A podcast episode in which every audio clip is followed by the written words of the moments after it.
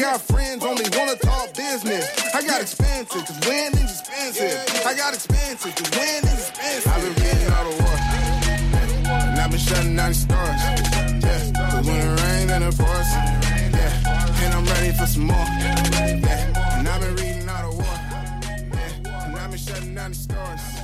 Hey, and welcome to this special audio version episode of Put That Coffee Down. My name's Kevin Hill. I'm your host uh, for the next few minutes as we talk. Should you become a freight agent? And what's the difference between a freight agent and a freight broker? What are, you know, besides one's a 1099, one's a W 2, what should you be looking for? Who should be a freight agent? Who shouldn't be a freight agent? And um, how do you turn yourself in, you know, into an entrepreneur uh, if you want to? So I'm joined today with the, the hosts of the Freight 360 podcast, Nate Cross and Ben Kowalski. How are you guys doing today? So good, Kevin. Thanks for having us on. Looking forward to it. Good, Same here, good. doing well. So let's start with you, Nate. Give us a little bit about your background. Yeah, absolutely. So uh, I've been in transportation and logistics. We're really in in the third party side of it uh, for about seven or eight years now. I, I started off with a company called Logistic Dynamics or LDI in Western New York. It's a fairly larger sized agent based brokerage. So that's really been my bread and butter for my career and uh, made a made a move over to Pierce Worldwide Logistics uh, in early 2020 to head up the agent division there. So um, that's really been my focus since day one in the private sector has been with the 1099 model with independent freight agents. So Ben and I joined forces last year as well to really uh, kick Freight 360 into the next gear and, and you know get a lot of good content out there for all kinds of brokers, whether it's W 2s, 1099s, or those folks that decide to go out there, bet on themselves 100% and get their own authority. So that's uh, that's me in a nutshell. And, and it is it's great content. What you guys are, are producing right now is is phenomenal. Uh, enjoy your podcast tremendously. Uh, how about you, Ben? What's your backstory? So my background, school was finance and accounting. I worked in banking and finance for the first part of my career, and then I worked for one of the larger brokerages in the country, well, one of the larger ones in North America, and um, then went into coaching and consulting, which I do full time now. So worked with another large consulting company after I left that brokerage, and then Nate and I joined up to where you know we put out a lot of educational content, a lot of free resources out of our website, and then we do a lot of coaching and consulting now. Um, and I think you know to kind of add. That's why Nate and I, I think really work well together. He spent the majority of his career working on the agent side. I've spent the majority of mine working inside large companies, learning the bureaucracy and all those aspects. So, good, two good opposing points of view throughout our career. It is the yin and the yang, right? It is the, the- Yeah. working with agents, you know, entrepreneurs, and then with the, the big organizations as well. Um, so let's jump into it today. We are talking about freight agents. I know there's a lot of people with a ton of questions uh, about what exactly is a freight agent. What do you do? What can you expect? Um, when should I make the jump? Is is one of the, the, the biggest questions. So let's start start at the top and get a really good definition of the difference between a W two freight broker and a 1099 freight agent. Yeah, good question. So, um, first of all, I'll give you something that they have in common that will kind of lay the groundwork. So, what they have in common is they're uh, neither neither one of them is a licensed broker. Okay, so obviously the FMCSA is the one that did, issues the licenses for motor carriers and for freight brokers, freight forwarders, all the above, right? A W 2 employee of a brokerage and a 1099 agent for a brokerage are not licensed. They both represent that brokerage. Now, where they differ, a W two is a employee, right? So W two, that's how the the U.S. government identifies for tax purposes what an employee is. Okay, whereas a 1099 is also known as a independent contractor, right? So they are contracted, not employed, but contracted by the licensed brokerage company. Now, you can be a W 2 or a 1099 for any size or shape of a, of a freight brokerage. There's not really a requirement there, um, although there tends to be uh, common traits among the different companies. So, typically, to support an agent network, there's a different kind of back office and employment that would go on within the actual brokerage company. So they tend to be medium to larger sized organizations where W 2, you could just, it could be one guy or gal that um, hires just an employee or a couple of employees. So um, that's the biggest difference is how they're identified. One is an employee and one is an independent contractor. One's an employee, one's an independent contractor. One gets a lot. You get benefits. You, you get uh, a lot of tools to work with. Not so many tools as a, a 1099, right? Yeah, that's exactly it. So um, by you know by law and the way that the the U.S. government has employment versus contract divided, a 1099 contractor cannot be well. So we'll talk about agents, right? So a freight agent for a company cannot be furnished with office space. They cannot be, uh, you know, they can't have payroll tax withheld. They have to pay their own self employment taxes on their own. It's typically done quarterly.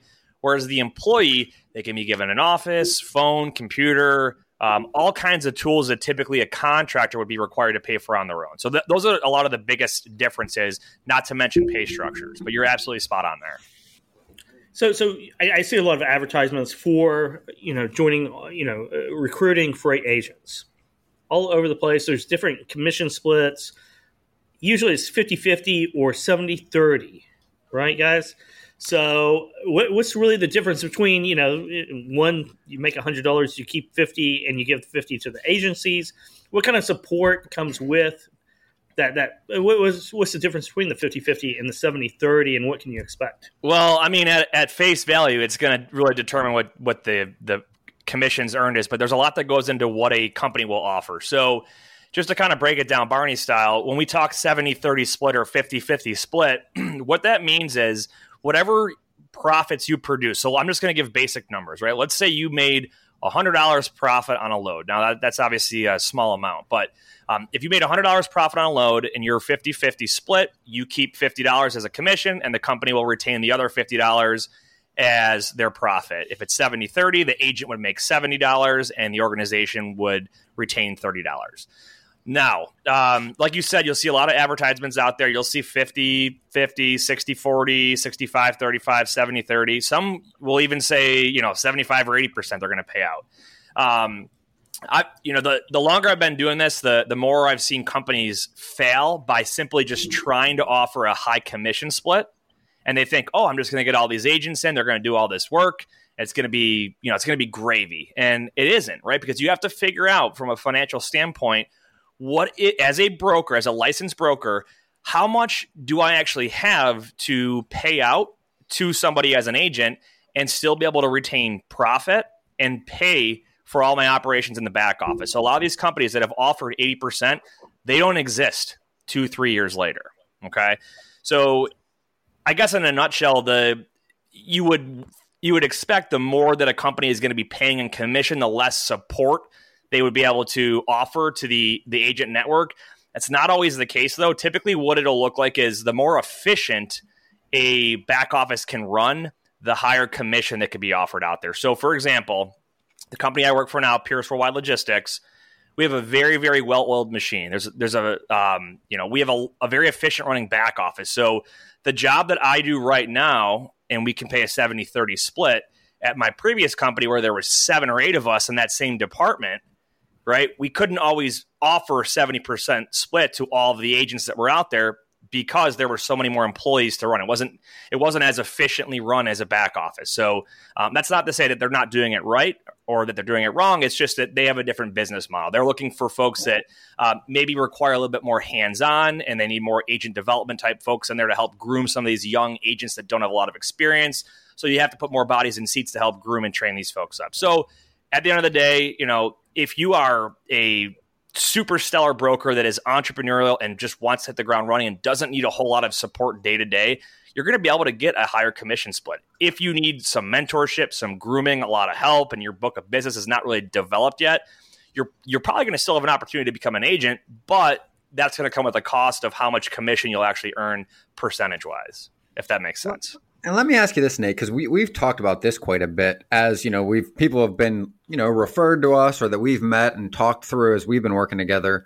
Where do you see that kind of line is? Do you have a line drawn where you're like, hey, your book needs to be doing this amount for you to get certain amount? Like, what are kind of the benchmarks you use when people are talking to you? Like, hey, I've got some customers. Yeah. How much is too much? And wh- where do you draw those lines?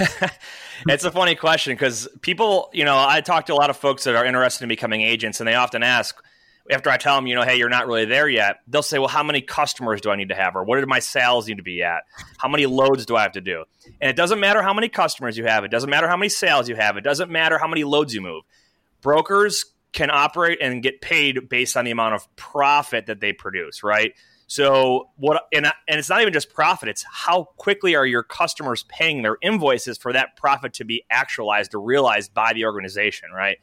So, um, as far as profit, you know, typically folks will look at how much are you doing in gross profit per month. Now, again, that gross profit is simply your AR minus your AP, so your customer sales minus your carrier pay. So, total gross profits in a month. Most companies will tell you if you're not at at least six thousand dollars in a month, you're probably not ready to become an agent. And it simply comes down to the fact of look at what their paycheck's going to be, right? Even at a 50-50 split, if you do six k a month, you're making 3K a month yourself in commission, it's $36,000 a year before they start paying their taxes and everything. Is that really a sustainable long term career for somebody? Um, to start off, perhaps it could be, but long term, if they haven't shown growth and any kind of success track over the previous 12 months or so, you know, they're probably not going to succeed any further, especially if they're just working on their own. So, me personally, I like to look at someone that's doing at a minimum eight to ten thousand dollars in monthly gross profit, and I like to see how they've trended over the previous twelve months. Uh, a lot of companies will call this validating a book of business. So whether that is a you know, hey, let's take a look at your commission statements from the last couple of months or last quarter, or you know, your last completed year. Uh, it could be running on any kind of analytics numbers that they have from their TMS, and this can be difficult too because sometimes um, they might not be able to produce reports on their own because they don't want their previous or current employer or brokerage to to be notified that they're running reports. It's like that's kind of a red flag. Why is this person running all their numbers and then emailing them out or whatever the case might be? Um, but I, I always say, you know, I would love to see at least a year or two in the business because they've had enough experience to learn what works, what doesn't work, how to handle just a variety of different hiccups and hurdles that come day to day as a broker, right? And also to see those those metrics as far as their gross profit per month. So there's a, there's a few interesting points in there, right? Eh, you know, uh, how much how much business or, or, gross profit do you need to produce to, to to think about becoming an agent? And is three thousand good or bad? It really depends, right? I mean, if if that, that might be a good starting point. Yeah. I, I, I, can tell you what, after running businesses myself, uh, starting out and being able to earn, you know, $3,000 on a split, um, instead of starting your own freight brokerage, not paying yourself for two or three years. Yeah. Because of all the overhead and the growth and the financing. Uh, if, if that's where you're going to start and, and you have confidence that, that you can build that up from there – that's not a bad place to start. It, now, if that's your end, three thousand, I don't know where I'm going to go from here. Yeah, probably not so well, right? Right. And I, so here's what I want to do too is uh, Ben, I want to ask you this. So think about those same numbers, right? Six thousand dollars a month. We'll just we'll make it an even. We'll say they're doing fifteen hundred dollars a week. You've worked in the W two big box brokerage world, right? Yep. Would that be considered a successful broker who's doing no. one or fifteen hundred a week? Probably not. No, and it's funny. I was just going to interject that. I'm like, here's what this looks like from the W 2 side, right? So, for a big company that is going to provide all the resources, they're going to provide all the training, the, the hiring, and everything else, right, in your office space. Usually, the big brokers are to maintain, and there's like different, like, I kind of call them like gates. Like, you have your six month evaluation, you have like your three quarter evaluation, and your one year. Um, your first evaluation is, if you as a new broker are creating opportunities, you'll make it six months. I mean, you're putting the activity in, you're getting, you know, rates to quote, you've got customers that are interested, you'll make it that far. But, you know, your third quarter, you got to be doing at least 1500 to 2k a month total gross profit. But by the time you're at your end of your first year, the the benchmark, and it, it, it varies a little based on like how how you're working and your hustle and whatnot, but it's it's about 4k a week. I mean it's it's in the middle of three to five a week so that puts you 12 to 15000 a month in gross profit to keep a job. I mean if you're on the bottom end they'll help you and you'll probably get some customers. You'll buy yourself some time but if you aren't able to really build that amount of a book of business in I'd say a year and a half, you will no longer have a seat somewhere. Yeah. So and that's what I wanted to piggyback and and nor would you want one, actually. What's, What's that? that? Yeah, nor would you want one uh, either because yeah, you're probably going to be pretty miserable. You'll be miserable and you'll be broke because most of those companies have a structure where you're going to get a base of about 40 grand a year, we'll say. And it de- changes a little bit depending on your state and your city. But we'll say from there, right? That's. Busy guy. Yeah. So I, I lost my train of thought in the middle of it. Um, yeah, sorry. Four yeah, 4K yeah, a week. You're going to get paid 40 40 you're going to get paid to perform. Yeah, you're getting if you're getting paid, you got to perform. You got a base of 40k, but some of them have a draw that you have to pay back. Some of them don't have a draw, but if you're not above that, you're literally not making commission. And usually those base salaries are below what you could live on, to be honest. Yeah. I mean, in just so, about any city. I want to hop in. So the 12 to 15K, it's funny. That is the the folks that tend to succeed like 95% of the time or, or higher in the agent world they're at that twelve to fifteen thousand dollar a month level. So because you got again, do the math on it. If you're, you know, if let's say you're doing fifteen thousand dollars a month and you're on a 70-30 split, you're making north of ten thousand dollars a month in commissions, right? You're making a six figure income. You've made it. You've got a, a sustainable, sizable book of business at this point. Um, so I always encourage folks that 10k is a huge milestone. I think that's when you can say like I've I've made it. I've got my book of business where it needs to be. I can I can make that transition over to becoming an agent. And you got to also consider too, whenever you move a book of business from one company to another, you should expect some level of attrition to happen with customers. And that might be you lose an entire customer because either you know they're just not going to move with you because they're contracted with that previous brokerage um, or maybe number two one, there's another agent at your new company that already is working with that customer and they've been granted a protection on that customer, which means that no other agent can prospect or work with them to create any kind of internal conflict. You're just bringing up too many good questions. I, I, I can't follow all. I, there, there's like four that I want to ask all at the same time. But, but before we get there, because I have a lot of them written down, so I'm not going to forget those. Yep. Let, let's talk about because uh, you know we, we all work with small brokerages people who are just starting out in the industry uh, people who are you know new to the industry and they're trying to become a freight agent which is very difficult because we all know the learning curve what's another business model that I, I find people are attracted to because it sounds really easy or i mean simple i suppose or, or very lucrative is to get authority with very little experience and then recruit people to be agents for you. Yeah. Do you guys run into that? Because uh, some people ask me about that, and I'm like, yeah, that just doesn't sound like a very good so idea. So here's what's funny: is um, I've had a lot of people that become an agent that had their own authority in the past and tried to just build an agent program from the ground, right, from the ground up. And there's a couple of problems there.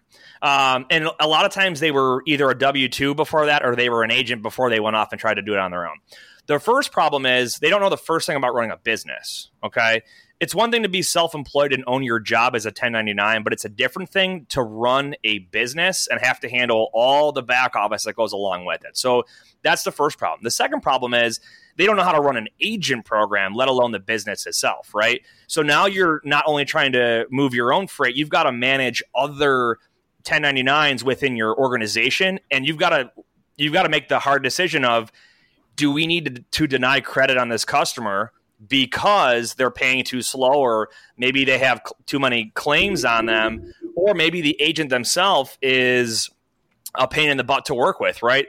They're talking back to everybody or what should be a two minute phone call takes an hour every single time that they call the owner of the company or one of the the higher ups and that takes away from productivity overall right? You got to think about it. So um, for example at the last company i was with there like i said there was eight of us in that um, that agent you call it agent development, right? It's you get people recruiting, onboarding, training, developing folks, right? Uh, making sure they stay on track and they hit their goals that they set for themselves.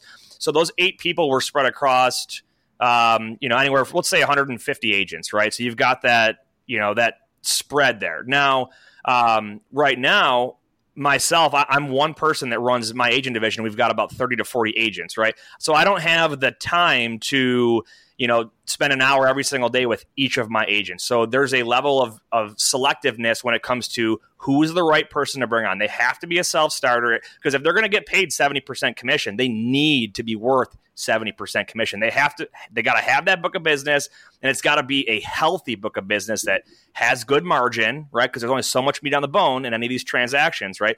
Customers we need to be paying fast enough because we're paying commission out to our agents before we even receive payment from the customer. A lot of times, you know, customers are on net 30, we pay on invoice. So there's at least a 30 day on average gap to collect that money. Um, so people that have gone on their own and try to start this this agent model, there's a lot more that goes into it than they think, right? You've got to know who are the right kinds of people that you want to spend your time working with, right? And who are the right customers? Who are the customers we have to tell them, hey, we're going to fire your customer for you if you don't do it yourself. So sorry to be long winded on that, but this is what. But this topic, I I, was, I was laughing as he was asking it. I was kind of laughing as we are going through it because I mean we have a large Facebook group, and I spend time in different, I'm, like all of us, answering questions, and you see what's out there, and you see so many people going, "Well, I got my brokerage license," and then they start calling, and they're like, "Well, this is hard. I don't like rejection," and they went, "Wait a minute, other people have agents. I can avoid doing all of the difficult stuff." And just jump right to being rich well, this sounds awesome, right? It's my dad had this saying it that it's like everybody wants to go to heaven, but nobody wants to die, right? Like everybody wants everything and they look for ways around it. And the reality is, is like they're very difficult. The analogy I always use, I'm like, in any other industry, you would never think to open the business when you learn the industry. Like you wouldn't start by opening a like carpentry shop when you learned how to be a carpenter you would be an apprentice right? You learn the business. And then you learn how to run the business of running a you know construction company after you learn how to use the tools. But for some reason because there's such a low barrier to entry i think people just assume that they don't need to understand these things. They get in over their head. And the truth is that was a lot of the reason nate and i put a lot of this stuff out there is because the information is there. Like there are easier, I don't want to just say easier ways, but there are more effective ways to learn this industry that don't involve learning how to do every aspect of running a business at the same time. Yeah. So uh, mm-hmm. there's a subjective side to a lot of this too, right? So outside of numbers and, you know, margin and days to pay, there's that personality type that I look for as well with an agent. And I, I kind of relate it to this. Is this the kind of person, and I'm talking about a prospective agent, right? Is this the kind of person that I would want at a family party or around my group of friends? And I will tell you that a lot of companies, I think that I've succeeded in this realm because I have stuck to that methodology when recruiting and growing an agent program by surrounding myself with people that I would let into my circle, right? And it's gone as far as I've had agents that have become my friends, very good friends. I had one that was at my wedding a few years back. I'm going to his wedding th- later this year right? Those those are the kind of relationships that you establish where you can go and like in my case, when I have an agent that I'm with in person, can I go have a beer with them and a steak and talk about sports? Because that, and to me, those are the kind of people that I want to hang around with and spend my time with. And we're going to build a good rapport with one another. And when they need help, I'm there to do that for them. The folks that are just argumentative and they complete, they always remind me that I'm 1099, I'm not your employee. Well, you've already, uh, sounds like your your soul's already out the door. Why don't you take your body with it? So um, it's just you know there's a there's a subjective personality that some companies they they tend to have similar personality types within their agents, and that is great. And every company is going to be different depending on who's wearing that hat of steering the ship for the agent program. And, and I think that's important too, right? And I, I don't want to go super long on this, but it's like when I'm referring somebody to Nate or to any agent program, what I always suggest people look for before they go is like, ask who is running the agent ops side because there's so many different aspects of freight that you could be moving. Like maybe your book of business is in vans and you ship household goods or whatever, and now you got a customer in flatbeds. You need somebody like Nate to be able to run this stuff past and go, hey, I want to make sure that I'm booking the load correctly, that I've got all the right details. To me, That's why you're getting the 70%. That's it's it's having that support there. No matter where you are in your brokerage career everybody's going to have questions. And i think it's more than just hey let's we've got our license now we can bring on agents. That's the value that i would be looking for if i was going to work as an agent. And the other thing i want to add to that too is if you know, like you said to start off, Kevin, you see these advertisements all the time of, you know, whether it's on a load board or wherever, they're advertising for agents. If you're if you're getting recruited by a company if that recruiter's only job is to recruit, that's a red flag in my opinion, right off the bat. Okay. Because all they care about is to get you in the door, and then they don't care about your success afterward. Maybe they'll get some commission on you, whatever. But if that person is truly vested in you, that's an entirely different situation. It's the same in any kind of sales world, right? I mm-hmm. always I hate it when I sign up for a new anything, right? And the salesperson is then gone. And they're like, I'm going to transition you over to our customer success team. It's like, what? Like, I signed up because I liked you and I had a good vibe with you. Now you're gone and on to the next one. So I think that's a, a big, big pointer in a lot of these agent programs. And I think a lot of companies have have shifted because they've they've you know agents talk and agents move from company to company and they will they'll give that feedback if it's solicited. And, and, they'll say i like working with nate. He brought me on. We have trust. He understands my book of business. And it was it took me a year to sign on with him before i finally made that decision and i want to continue to work with him. And that is where companies will succeed is to keep that continuity for the entire duration of that agent's tenure with the company. You're exactly right. I mean you have to you have to have a lot of trust if you're going to go out and be an agent with a, a certain company, right? Uh, whoever it is, you have to be really careful because there are some fly by night agency companies out there. I, have always been fascinated with the freight agent model, and and part of that is if I can go out there and book freight and cl- and keep seventy percent of that gross profit and not have to do any of the back office work. So what I don't understand is if I'm a W two or or maybe not, but I I do have experience. I know how to go. I'm good at it. I, I know how to go out there. I got some carrier relationships, and I'm ready to take that next step. And and I, I, I do see this a lot. People want their own authority, and all that means to me is I want my own headaches. I'd rather lay off. You know, I don't want to be. I don't want to own the the non fun parts of running your own business because yep. those will drain you away. They'll take up way more time.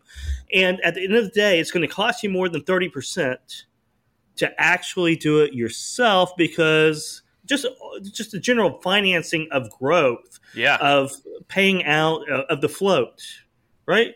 APAR is enough to drive anyone insane. So I, I'm going to ask you both: Why would anyone, especially if you're strapped for cash, try to go out and get your own authority? If you're good, just go become an agent and do a 70-30 split. Yeah, well, I think the reason a lot of people do it is it's an ego thing. They're like, I can do this on my own. I want to be an entrepreneur. I want to run my own business, which, by the way, you, you can do as an agent because you can build an mm-hmm. agency. What they always fail to realize, and you you hit the nail on the head, Kevin, is that the back office and the, the accounting part is one of the biggest parts of it. Right? It costs money to finance the transaction whether that is cash flowing it with your own liquid assets, paying a factoring company, and oh, by the way, it takes time to invoice customers to pay carriers and sift through BOLs and scale tickets and PODs and invoices. And and what happens when there's a claim and you've got to work with insurance companies and adjusters? And what happens if a customer doesn't pay their bills on time and you got to start doing the collections process? There is way more that goes into it. That's why these agent based companies have to be a medium to larger size organization because they can scale it. They've got folks that are specialized just in ARAP, just in claims, just in credit approval, just in carrier vetting, right? And this is why, you know, you see these folks fail and they're like, I don't get it. Why didn't it work? Well, there's all these other things you have to think about. Yeah, I mean the cash flow is a really big thing. I, I think it is. It, it, it's a. I think the Let's desire. I, I, think you might be going here anyway, but I'll serve it up for you. I well, let's say I'm an agent. I'm doing ten grand in, in gross gross profit, right? Or, or yeah, I that, that's uh, I'm not an agent actually. I have my own MC, my own authority. I'm doing ten grand. I bring in the, the deal of the century, where now it's going to be thirty thousand. I'm going to triple. Well, the, the gross revenue on that is what you're paying out and trying exactly. to collect. You're tripled the the float, which is it could be enormous. It could be a million dollars a month. I'll give you I'll give you some real numbers, right? When I was a W two, I remember when I flipped one of my largest customers from January 2017 to wait December 17 by the beginning of February of 2018.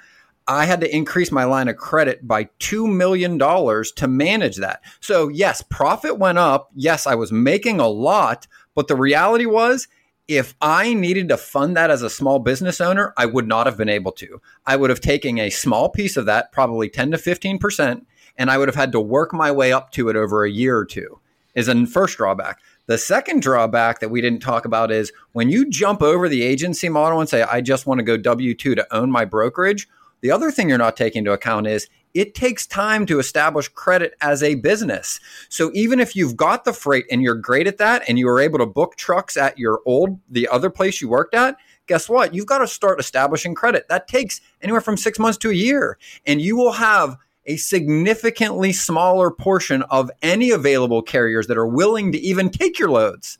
That's that's another uphill battle. Mhm. And it's like all of these little things that just and you know where I think it comes from? And Nate and I were talking about this earlier with Trey and possibly the TIA was the fact that people that work in the W 2 model, they only see two numbers the top line and the carrier number. And every other expense is just doesn't come up. You don't think about it. You get paid out of those numbers. Everything after that is an afterthought. And they just keep thinking, boy, this company makes so much money off me. But they never see the line items, right? They never see the, the Mhm. dollars. Like you said, when you say, I think headaches, all I think are, I need to understand and wrap my arms around and facilitate all of the expenses. None of that is fun. Who likes paying bills all day? Because So- that's Oh, the yeah. job you signed up We're for. trying to get payments all day, Yeah. right? You're not selling. You're trying to collect money. You're Yep. trying to get financing. You don't have time to build your book of business. So he- I'll give you an Collection call. example. All right, here's some real numbers. This is this is a true story. So about four years ago, um, we had an agent is at a previous company, and his agency did uh, between thirty and forty million dollars a year in top line. He had good margin. It was like over twenty percent. Customers paid fast. It was like within fifteen days. It was a it was a beautiful. Um, that's a beautiful story for an agency, right? They're great customers, fast paying, high margin. That's what you want all day long. He's like, I'm going to go out on my own, get my authority, and I'm going to run this myself. I'm going to get agents, I'm going to get employees, and it's going to be so good. When he when he crunched the numbers, and even with high margin and fast paying customers, he still needed to have a five million dollar line of credit or liquid cash to avoid having to factor. Now, imagine the, the cost. Say you got, you know, even like a, say you did 2% factoring fee for $40 million a year. That's a ton of money that you're paying out. He failed. He ended up being an agent for a competitor about six months later. So, not to mention, when you have a brand new authority, good luck getting carriers to want to work with you, right? And like, same thing with credit, all that stuff. It is just, uh, it's a, And then- it's a shiny object that people need to really peel the layers back on and see what's down in the core of it. And, and going to the next, so this is a, a good segue to the, the the next topic is not only do you have to do all that, you have to go shop around for technology, for a TMS. You have to worry about the operational side of that, uh, and that takes just that's not fun either. That, that's not a fun part of the job. Kevin, ask Nate, just ballpark, by this point this year, how many hours do you think you have just in evaluating TMSs? Just that alone, that task alone that he just mentioned. You want me to answer that? Yeah, ballpark. I Because I, mean, know I've you got got another one tomorrow for an hour. Uh, it's, Yeah. It has to be like 80 hours. And th- this Mm-hmm. is, this is, well, that's just actually spending time on the phone and doing demos. It, it- there's a lot more that goes into the research and me playing around with stuff myself and getting feedback from our actual users and accounting folks, brokers, all that stuff.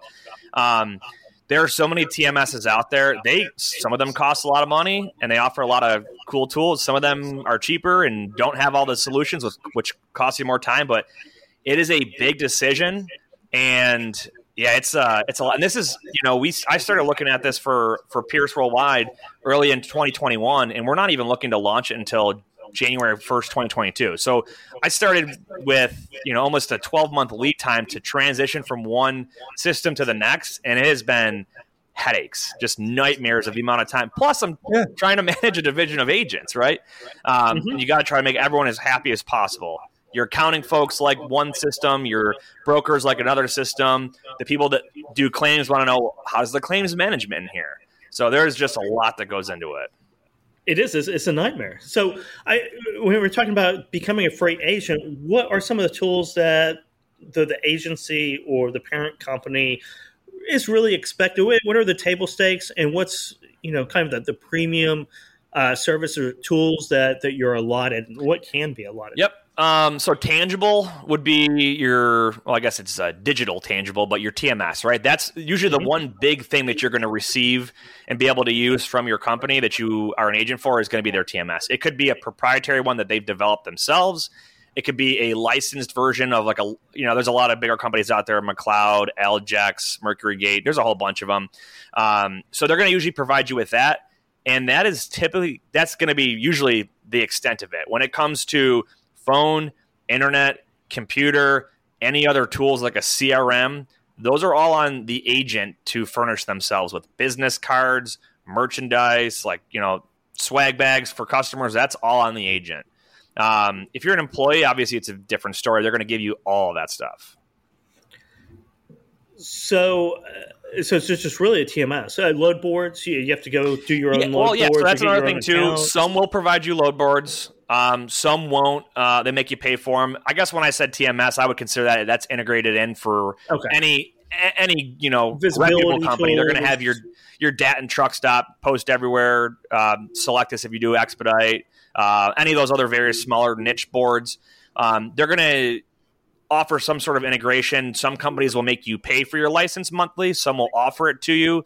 Um, some will offer it to you, but then charge you if you need additional licenses for employees or sub agents. Um, some companies will give you free usage of GPS tracking. Some will charge you per load. I mean, that's the that's one of the things when you're if you're looking to become an agent or switch companies and be an agent for a new or a different company.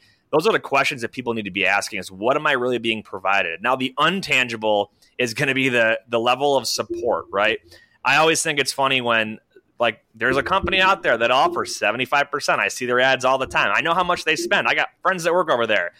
And the support that they get is email only. You call somebody, you're getting a voicemail. They will respond to your email when they can, but they will not pick up the phone 95% of the time. That is why they can offer you 75%. Um, I don't, you know, I don't operate that way. I'm a huge believer in do it by email if you can, but sometimes you got to hop on the phone – for two minutes to talk through something instead of going back and forth with 12 emails. So there's a lot of untangibles as well. So another another thing that you might not expect, you might not think about, and I'm going to ask Ben this because he knows the big company, the big structure. You know, if you're in a top 10, top 20 3PL and you're just out of college and you show up and you're like, I'm going to go get all these accounts, and you realize all the really great accounts someone already owns. Someone's, you know, probably the guy driving the Porsche. Yeah, is uh, you know the the twenty eight year old driving the Porsche, yep. and uh, and and gambling heavy is the one who owns that that blockbuster account. So so if you're coming into an agency, uh, you know how does how, how do you navigate that if your book of business kind of conflicts with other people? And you know what? I honestly don't know the question of that. And I'm going to have to defer because well, I, I mean, like, yeah, like, well, I mean, at the big 3PLs, the way I always looked at was my biggest barrier to entry to really making it big once I got my feet underneath me was exactly what you said. I'm mm-hmm. looking mm-hmm. at 5,000 people, right? Literally, that are all going after everything freight in the entire market and then you could only call the customers that you could get in your name, obviously, because you can't step on anyone's toes. And I would say probably the overwhelming majority of my time was spent trying to get prospects in my name to be able to call, let alone getting good at the job of calling and closing and getting freight. So Benjamin, that that that that leads me to something, and we'll get the real answer from from Nate. But I'm going to have to have you back on to do another podcast to talk about that strategy because that that's that's tough. You know, you're coming in, mm-hmm. you know, you can't go after Kraft or Walmart or you know people who are posting huge numbers. You you have to go find your niche, I guess, right? Your, your niche or yep. where you're going to land and build it up from there. And there's a, a there are strategies for that. I think a lot of uh, young freight brokers who are new to the industry, in large or, or you know medium to large, uh, freight brokerages are, are, kind of asking themselves uh, right now. But uh, Nate, when you were talking about you're going to take your book of business, there's some blacklisted. I, I, guess that should be your first your first question out of the gate before anything else. It's yeah, I've I've had people where their first question is, "Can I use this customer and can I get X amount in credit?" If if so, let's talk. If not, I'm not going to waste your time. And that's a, it's it's not a bad place to start.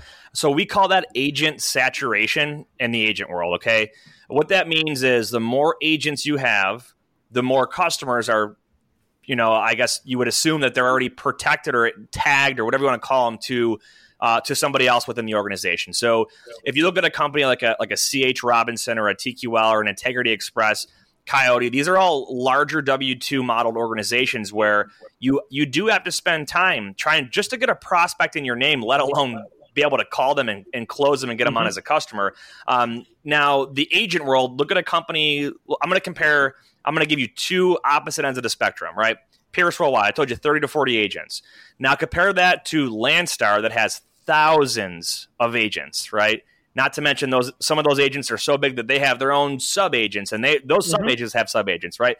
Um, you you can't just expect to go into a company like a Landstar and pick up Walmart or pick up Kroger or you know DoD because I'm sure they've got somebody that's already working DoD freight. You go to a small to mid, or let's say a mid-size agent-based company, that saturation is going to be much much lower because you don't have as many people competing against each other. Now, you know, you 100 200 agents, you still really aren't running into it because think about how many shippers are really really out there. Um, still the big ones you'll probably run into and there is a strategy that some companies will use well they, they, they will say okay, yes, you can use, you know, this this company, but the company is so large, they've got 50 branches, every branch tenders their own load separately. They all invoice their load separately. So we can actually split up this account based on which branch you want to use. And they can work creatively that way.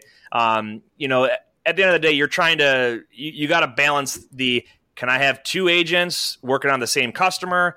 or am I going to lose one agent because I'm letting somebody else in on their customer? You got to kind of balance that. Um, the way that I always I look at it right now is I love, if I can, love to give the customer the choice of who they want to work with, and I love to try and find a win-win solution on that, right? And sometimes that means agents working together and sharing some sort of commission, and they both they have that. Um, you know that that group effort which leads to way more business for both of them than they could both do individually um, but I mean, I think in the like in the last, I probably this year alone, maybe one or two times have I run into a, and two agents that want to work with the same customer. One time I was able to make it work. The other time I had to say no because it was a small customer. So that saturation, but you're going to run that daily at a larger W two well, model. At the larger ones, the other problem is so it's not just the existing customers; it's the prospecting list. So let's say you have four thousand actual brokers, right? And let's say that out of those 4,000, you require every one of your brokers to be managing a prospecting list of 50 to 100. Now it's 4,000 times 100. And that's how many prospects are now protected. Now, all of a sudden, even though that's a very big industry and you can still find opportunities in it, and we can go into that in another episode, it then becomes really cumbersome to being able to find a lead. And this is another reason, too, just really quick, why some larger agents will say, you know, I'm going to go out on my own if I get my own authority, because I can work with any customer I yep. want to. I don't have to be told no by corporate for anything. But guess what? Guess who's still going to say no? The real world and the fact that you can't get the financing by yourself with a business yep. that has been open for three mm-hmm. weeks to actually fund the customer that you couldn't work with at the big brokerage anyway. Absolutely. But no one ever really gets to that point. It's just hey, let's solve the one problem that seems to be preventing me from working with Walmart because I know that guy in my office isn't any better than I am at this job and I should be making that money. And I think that's really why people just jump right over to it. Yeah, I, I, I totally agree with that. You just think about that one problem. It's like, mm-hmm. oh, I can go sell that. Well, that, that's great, but then you have to finance it. You have to. I mean, it's a headache. I mean, I, I could only imagine I, I, just float. You said two million dollars. Yeah, and it's and then the one we're not even getting big now. Yeah, right? and it was like the number that always just jumped out of me coming from banking. I was a lender, right, and I went mm-hmm. to school for that. So I meant I remember every time I was talking, like, "Hey, we need customer credit." I'm like, this is a big number. And then I'm looking Yeah. at the whole office and I'm like, this is a lot to manage, like all of this credit. And then you hear, like you said, like another broker in the office and the rumblings, and everybody's complaining about the one big, seemingly only problem preventing everybody from being millionaires, which are getting leads into your name. So everybody just wants to jump ship and then start their own brokerage. And I've had a couple customers uh, at Carriolus that are no more because you know they might have a, five to ten person office uh, doing mm-hmm. really well, uh, but one customer doesn't pay. You're done. Huge. Happened to two of our two clients we work with that I've coached mm-hmm. with in the past year and a half. One was a smaller brokerage doing very well. They got hit for 400 grand and it was a mm-hmm. decent customer. Something happened with their finances. They actually ended up getting paid. It was like a little bit more than two years. But can you imagine taking that large of a hit? Like most companies can't sustain that. And there and is it's, there's receivables insurance companies out there that will offer um, insurance on all of your credit lines, but it comes with a cost. They're not going to pay 100 percent of it, and they're going to tell you how much credit you can approve. You you now just Yep. lost that decision making ability. You did, right? If you use a factoring company, they're going to tell you who you can uh, extend credit to as well. So you've lost that. So you're not really in any better position than if you were an agent. Maybe you did get that book of business, uh, but you're still paying out, you know, well more than than, than most people have cash on hand to do that. So it is financing, and it's it's what they say. Drivers say with the accidents. It's not if, but when When? Yeah. when, when you get stuck with a bill from a customer, it's not if, it's it's when and how And much. how much? Yep. And if You you, know- can't survive that, you can't survive it. Let me pose this question to both of you guys. Is there any reason why anybody wouldn't go to the agent model? Because from my point of view, I never understood why you wouldn't, because I get why you can't take a W 2 book with a non compete and the way things have been to go into your own, right? Like we're all aware of that. We can touch on that in a minute. But if you're an agent, I get the ability to go build my business, my agency. I don't worry about cash flow. I don't worry about back office. I don't worry about support. And if and when I want that other 30%, or as you phrased it, Kevin, want more of the headaches, couldn't I do that anyway? Like, is there really any reason not to use that as an intermediary, even if you wanted to open your own shop? I, I think one of the, the, the, the more famous people in the industry that did that, I, I, he did Ryan Schreiber's uh, podcast, is Kevin Nolan over at Nolan Transportation Yeah. He converted, I think, a Landstar, I, I think it was a Landstar agency into Nolan Transportation Group. hmm And that, that seems like the, the most natural way to do it. If you grow so big Yeah. And you can now you can self fund. Now you can you can you've got economies of scale. If you've got that amount of money coming in, like Nate pointed out, and we say on the show a lot, like the goal in factoring is to not have to factor. If you've got that large of an agency, you've probably learned the other back end office of the business. You've got the ins and outs. You've made enough mistakes. You've lost enough money through different things that you could probably make that jump without too much of a hitch. I would think. Yeah, I'll hop in here. So the majority of agents started off as a W two, and they became an agent, and they'll stay agent forever. The majority of, I guess, yeah, the majority of licensed brokers that are actually successful either started it from scratch and were one of the very few that made it and grew, and the other part of that majority would be a very large successful agency that went out on their own. Um, but they were somebody that wanted to run a business and they didn't want to broker day to day anymore. They they loved the industry, but they're like, you know what? I'm burnt out. I've grown so large. I've hired sub agents. I've hired employees. I've hired administrative folks to help out. Even though I'm an agent and I have a back office, I still need people to do my office administrative duties. Those are the folks that will succeed because they want to take that broker hat off and wear that business owner and that leader hat. And a lot of times, if you do get, get your own authority, even at that point, it, it, you're not a sole owner. I mean, you have to have partners and investors. You have to have a, a lot of different resources. There, there's very few people, I think, out there Yeah. that has has done it all themselves because it's just too much time and money involved in the, in the working capital aspect of it to do it alone. and even when it seems like these guys have i can i can tell you at least from my experience is the same as yours kevin even the folks that i've met that have been outstandingly successful in this industry have not gone it alone yeah, it's just There's it- too it- much. It, there is just too much. Well, I the mean, other and the other thing I was going to say is like when people, I think when you're sitting there in your office and you're looking at all the money you're not making, right, is what brokers do, right? Like I get my 25 or 30 and they look at the 65 and the 70 that they're not getting, right? And they're starting to run through their head how they're going to get more of this. Just think, if you're listening to this, just think about all of the people that you've met that are in the back office, right? No matter the size of your company, whether it's three or 300 at the larger companies, all of those people they're not sitting around doing nothing. And those are all of the jobs that you are basically contemplating taking in at the exact same time you're going to go jump out on your own, right? I know, right? And then the, the, maybe the the the, the worst, uh, the, something that's even worse than doing it yourself is managing the people doing it themselves. yeah. right? I, I, you know, and after running a business, I, you know, all the back office things, it's expensive to do. Yes. It is expensive to do. I would rather lay it off, outsource it. I mean, that's the reason why you have QuickBooks. That's the reason why you have a, a lot of different tools out there for, I mean, businesses certainly outside the industry is that you're going to outsource it. And simply all you're doing is outsourcing, and I'll say it again, all the headaches. Yeah. And think about if you're, you're having to worry, worrying about someone paying you 400000 Yeah. you don't want to worry about that. You don't No. even want to get that to 32 days or, or two days post, you know, due date, right? Then, you know, you're, you're going to have a heart attack. Especially if you're, but yeah, because you're betting your mortgage and your family's well being on that check, right? Like there is no fallback. There's no, hey, we'll just wait and see what happens.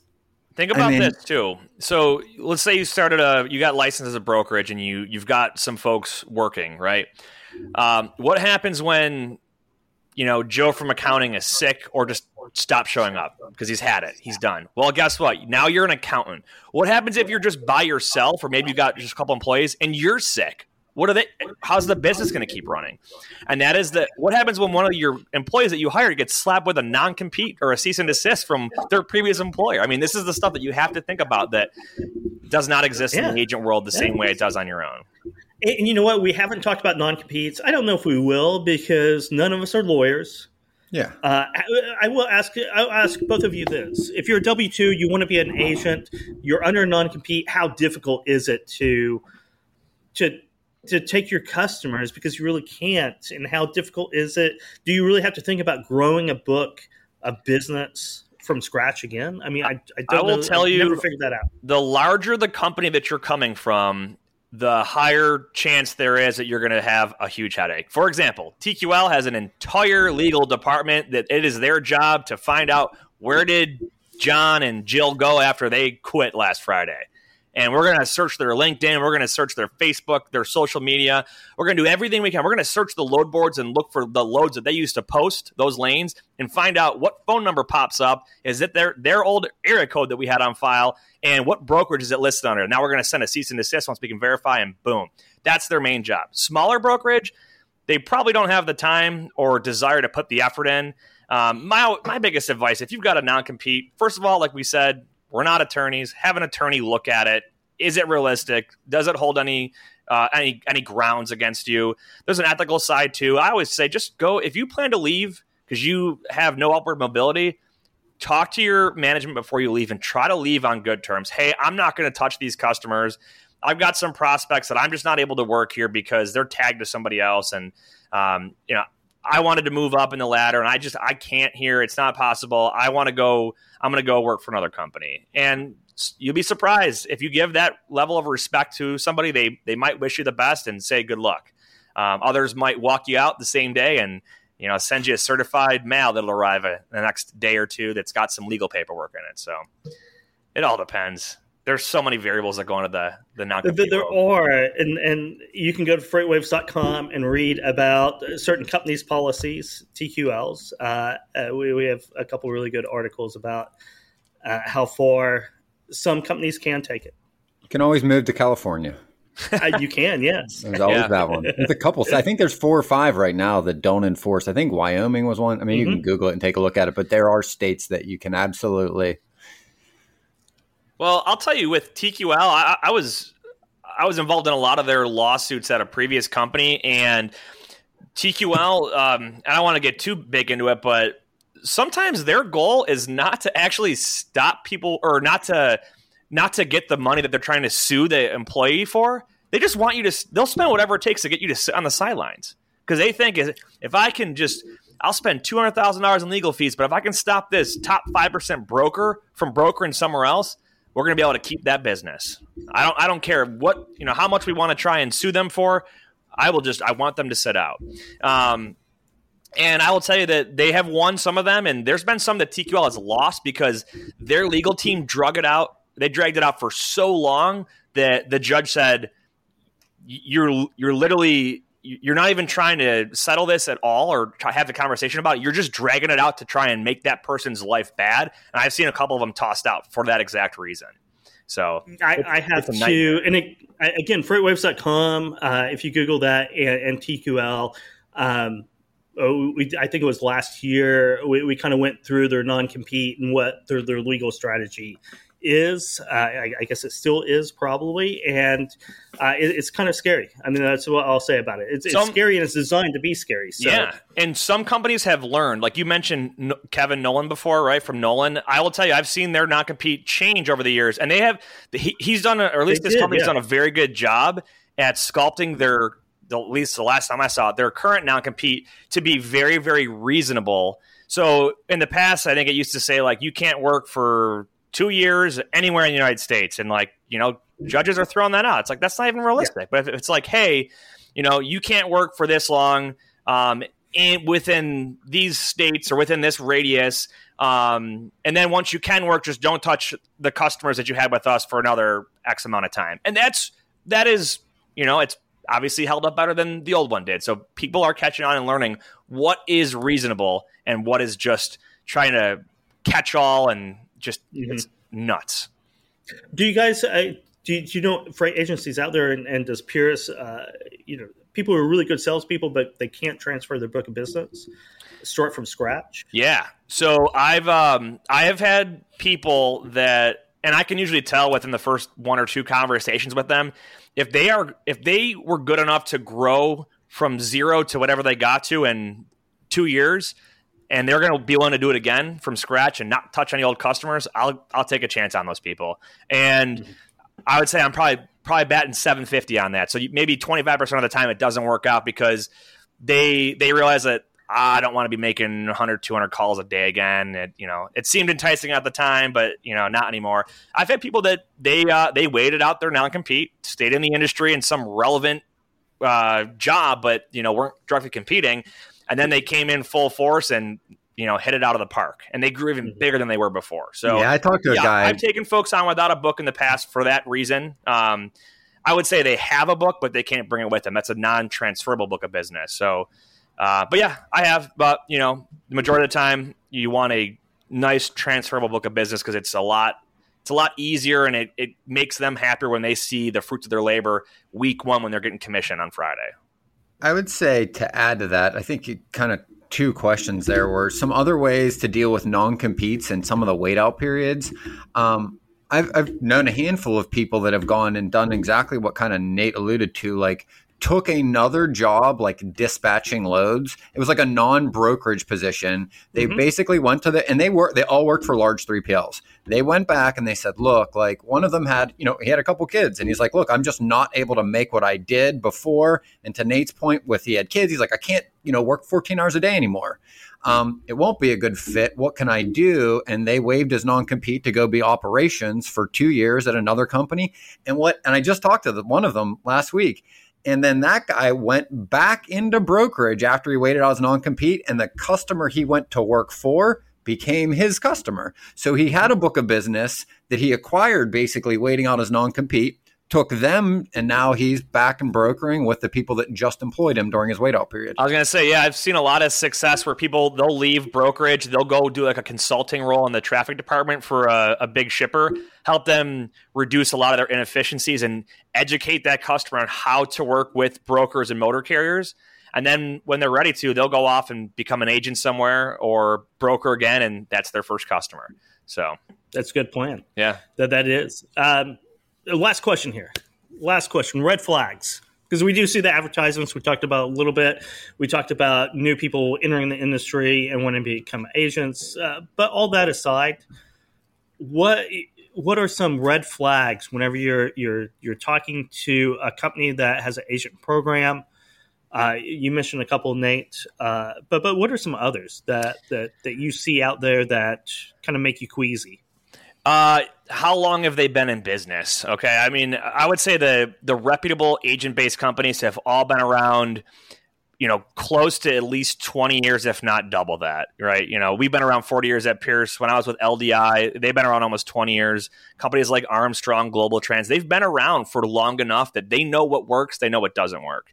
Uh, also, how many agents? If they have no agents and they're brand new and just trying to start off, I mean, everyone's got to start somewhere, but that's going to require a lot more, you know, deep digging. Do you want to be their first, you know, you want to be the guinea pig, right? Um, I would also say, do they come across as trying too hard to recruit, right? $500,000 signing bonus or 100% commission for the first 90 days or um, you know, hey, we'll fly you in and like you don't even you don't even know what my last name is yet and you want to fly me in and you know, it's crazy.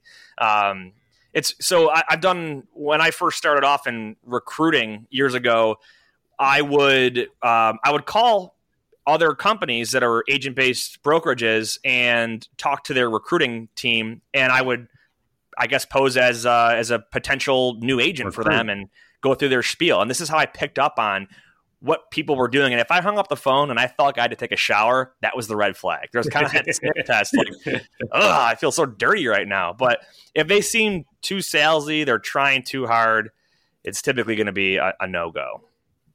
What about you ben I think the biggest thing is no matter where you're looking for a home, eh, specifically with agents, but also on the W 2 side, you should be interviewing them as well. Like it's absolutely a mutual relationship. This is not one sided.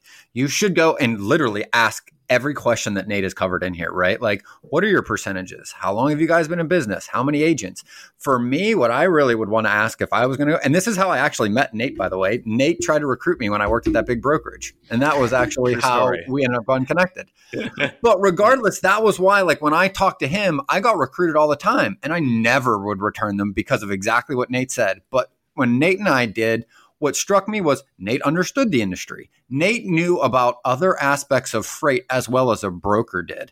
And for me, why I think people have done well in brokerage was because they had good mentors or good managers. I was lucky enough, even at the big brokerage I worked for, I had really good mentor that supported me. It wasn't the other way around.